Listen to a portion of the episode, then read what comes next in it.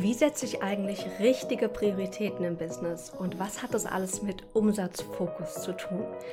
Genau darum geht es in der heutigen Folge des Business Journal Podcasts. Schön, dass du wieder dabei bist. Herzlich willkommen hier auf meinem Podcast. Ich bin Maxine und wir hatten gestern Abend eine richtig coole Trainingssession zum Thema Selbstmanagement mit ähm, einer Vielzahl von Gründerinnen und Selbstständigen. Und wir haben die verschiedenen Aspekte des Selbstmanagements äh, durchgegangen, also das Zeitmanagement und Aufgabenmanagement. Und am Ende sprach ich nochmal kurz über das Thema Prioritäten setzen und erwähnte das Wort Umsatzfokus. Und es war super spannend, weil auf einmal war dann so, oh, Umsatzfokus. Habe ich einen Umsatzfokus? Was ist eigentlich Umsatzfokus? Deswegen dachte ich, lass mich das Ganze nochmal hier in der Podcast-Folge heute vertiefen. Prioritäten setzen ist so ein wichtiges Thema, weil vor allem, wenn wir zum Beispiel auch nebenberuflich selbstständig sind oder wenn wir noch andere Rolle, Rollen haben in unserem Leben, wir sind vielleicht Mama oder müssen uns um andere Elternteile äh, kümmern, dann haben wir natürlich nicht ganz so viel Zeit, wie wir uns das oft wünschen für unser Business. Das heißt, alles will irgendwie erledigt werden. Wir haben tausende To-Dos, die wir machen könnten, sollten, müssten, aber nicht Zeit für alles. Und da müssen wir immer wieder Prioritäten setzen. Nun, ich weiß nicht, wie es dir geht, aber bei mir, wenn ich auf meine To-Do-Liste schaue, wirkt alles irgendwie wichtig. Sonst hätte ich es ja gar nicht erst auf diese Liste geschrieben. Und obwohl alles im Business wichtig ist, ist nicht alles gleich wichtig bzw. gleich wertvoll.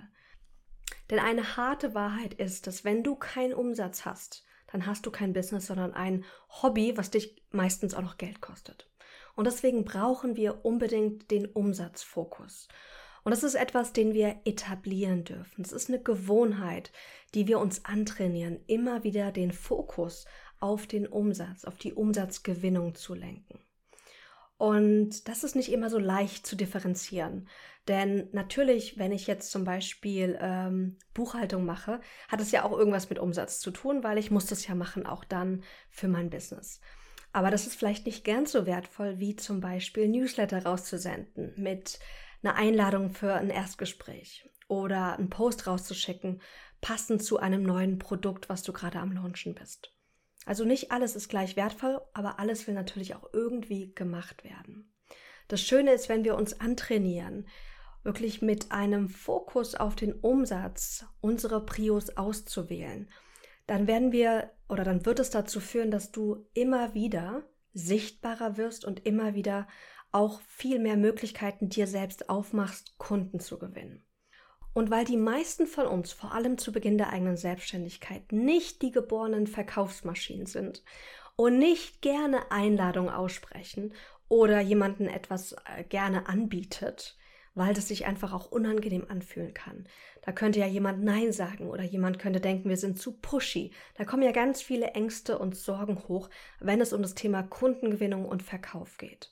Das heißt, ich würde mal sagen, 95 Prozent von uns, die in die Selbstständigkeit starten, wollen nicht gerne verkaufen. Und trotzdem wollen wir natürlich auch Umsatz machen. Wir wollen ja auch Kunden. Und daran dürfen wir einfach arbeiten. Und mit diesem Umsatzfokus trainieren wir uns an, dass wir das Ganze mehr im Blick haben und dass es auch was Positives ist. Nun, wie können wir diesen Umsatzfokus antrainieren? Mein bester Tipp ist, dass du regelmäßig, am besten immer, wenn du deine To-Do-Liste aufstellst, dann gucke und analysiere deine To-Dos. Welche haben einen direkten Bezug zum Umsatz? Und hier stelle ich mir gerne zwei Fragen. Frage Nummer eins, da geht es um Kundengewinnung. Und da fragst du dich, wie direkt führt mich das To-Do zur Gewinnung eines neuen Kundens? Wie direkt führt mich das To-Do zur Gewinnung eines neuen Kundens? Wenn da steht Buchhaltung, weißt du, Buchhaltung führt dich nicht zur Gewinnung eines neuen Kundens. Wenn da steht, ich muss mal wieder zwei neue Reels machen, geht es schon eher in Richtung Kundengewinnung. Aber vielleicht steht auf deiner To-Do-Liste auch ein Angebot an jemanden rausschicken, die gerne mit dir zusammenarbeiten möchte. Dann ist natürlich das noch direkter.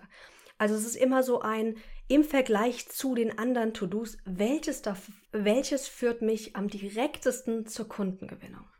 Und ich teile gleich mal ein paar Beispiele, um das hoffentlich äh, irgendwie näher zu bringen. Die zweite Frage, die wir uns stellen können, hat was mit Sichtbarkeit zu tun. Und zwar kannst du dich fragen, wie sichtbar macht mich das To-Do? wie sichtbar macht mich das To-Do? Zum Beispiel auf einer Skala von 1 bis 5, wenn du so der Zahlentyp bist. Oder einfach intuitiv, wie sichtbar macht mich das To-Do? Denn wir können auch sagen, dass wenn mich ein To-Do sichtbarer macht, also wenn es ein To-Do das Potenzial hat, mich vor 100 Leuten zu bringen, zum Beispiel wenn ich ein Podcast-Interview führe, hat das vielleicht mehr Potenzial, als wenn du deinen Newsletter rausschickst, der an 20 Leute gerade rausgeht, weil gerade natürlich zu Beginn haben sich erst 20 Leute für den Newsletter eingetragen und nicht 2000. Also so kann man auch die To-Dos so ein bisschen lernen zu unterscheiden mit diesen beiden Fragen. Vor allem geht es, wenn ich sage Umsatzfokus, nicht nur um die einzelnen Aufgaben, die du auswählst, sondern um dieses Gesamtkonstrukt, um deinen gesamten Tag oder deine gesamte Woche. Also zum Beispiel, keinen Umsatzfokus zu haben, würde so aussehen. Du verbringst die nächsten drei Tage deine Webseite zu perfektionieren. Und macht dir auch irgendwie Sinn, weil man muss ja eine gute Webseite haben. Zusätzlich verbringst du doppelt so viel Zeit wie geplant ähm, für ein Kundenprojekt. Unbewusst, aus Angst, weil du nicht, genug, äh, nicht gut genug sein könntest. Und du siehst, das sind alles Dinge, das sind unbewusste, manchmal auch bewusste Entscheidungen, die wir treffen, wo dann aber null Zeit bleibt, irgendein To-Do noch abzuhaken, was einen direkten Umsatzfokus hat.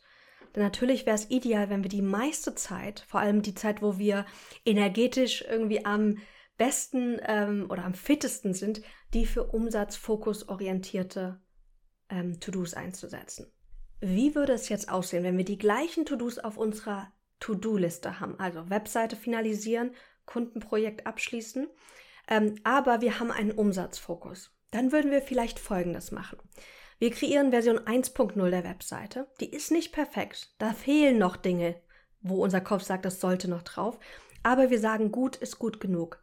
Version 1.0 hat nicht alles drauf, aber das Wichtigste, um Umsatz zu generieren.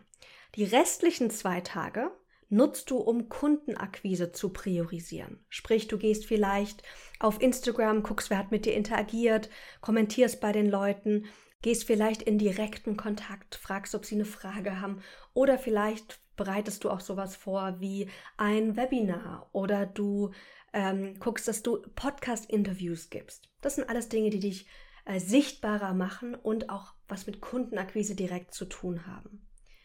Dann geht's an dein Kundenprojekt. Anstatt doppelt so viel Zeit zu verbringen für dieses Projekt, nutzt du die Zeit, um deine Angst zu bearbeiten. Entweder machst du Journaling für dich, vielleicht machst du EFT, vielleicht arbeitest du mit deinem Coach, was auch immer. Du bearbeitest deine Angst, damit du nicht mehr diesen Dauerdruck verspürst, doppelt so viel leisten zu müssen, aus Angst nicht gut genug zu sein. Und du beeindruckst den Kunden mit guter Arbeit, ohne 130.000 Prozent geben zu müssen. Die restliche Zeit, die dir dann bleibt, nutzt du für deinen Newsletteraufbau. Du siehst, wir haben die gleichen To-Dos auf unserer Liste, aber die Frage ist, wie viel zeitliche Ressourcen geben wir da rein? Was priorisieren wir stattdessen? Was machen wir mit der Zeit, die bleibt? Und ich weiß, es ist so einfach, deine Wochen mit Aufgaben zu füllen, die im Hintergrund wichtig sind, die aber null Umsatzfokus haben. Und ihr seht auch so ein bisschen, es geht hier nicht um schwarz-weiß, sondern es geht wirklich um ein im Vergleich zu. Natürlich brauchen wir auf unserer Webseite unsere Angebote, wenn wir wollen, dass jemand über die Webseite dann sich für ein Angebot interessiert und das dann auch über die Webseite kaufen kann. Die Frage ist nur, wie viel Zeit hast du investiert, um dahin zu kommen, das zu finalisieren? Hast du gesagt, ich kreiere eine erste Version, stell die auf die Webseite, nutz die erstmal. Oder hast du wie in unserem Beispiel drei Tage gebraucht, um gefühlt das perfekt zu machen, nur um dann drei Monate später wieder alles über den Haufen zu werfen? Und ich kann dir sagen, wie oft ich das schon gemacht habe. Wie oft ich dachte, ah, ich passe nochmal meine Angebote an und wäre das nicht schön, nochmal ein Paket zu haben. Und dann kreierst du das erstmal stundenlang auf Papier oder im Kopf. Dann musst du es natürlich auch auf die Webseite bringen. Dann bist du auf der Website und denkst dir so, oh, so schön sieht es aber auch nicht aus.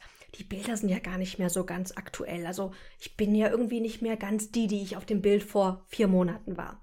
Oder das Design ist gar nicht mehr ganz so, wie ich es jetzt gerne hätte. Lass mich nochmal die Webseite überarbeiten.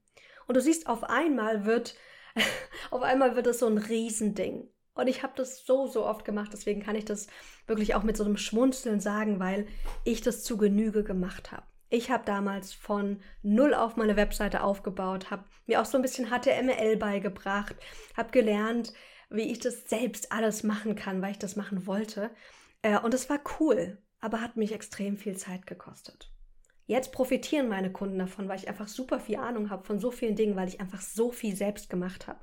Ähm, und auch wirklich mit so einer, mit so einem Perfektionismus. Aber ich möchte, dass du die Zeit weise einsetzen kannst. Und deswegen braucht es einfach einen Umsatzfokus. Was noch genau in die Richtung geht, und das habe ich von Rachel Cook gelernt, ist, dass wir zwischen zwei Modi unterscheiden können. Und sie hat dann in einer ihrer Challenges einmal zwischen dem Maintenance Mode und dem Growth Mode unterschieden. Also, was habe ich alles zu tun, was sozusagen den Status quo einfach gleichbleibend hält? Also zum Beispiel äh, E-Mails beantworten, äh, Rechnungen schreiben, Webseite updaten, Buchhaltung etc. Und das sind alles so Arbeiten, die jemand auch für 15, 20 Euro die Stunde für dich übernehmen könnte. Die nächste Kategorie bei ihr im Maintenance Mode mit einem Preisschild von ungefähr 100 Euro pro Stunde ist Klientenarbeit. Also wenn du Coach bist, dein Coaching. Wenn du Webdesign machst, dein Webdesign etc. Alles, was mit ähm, Marketing zu tun hat, was so in Richtung ähm, Nurturing geht. Also Blogposts, Podcast, Videos, die nicht direkt Sales bezogen sind. Also es ist jetzt nicht Teil von einer konkreten Sales-Kampagne, wie jetzt hier dieser Podcast, keine, hat keinen Bezug zu irgendeiner Sales-Kampagne, aber auch sowas wie äh, normale Reels, Videos etc.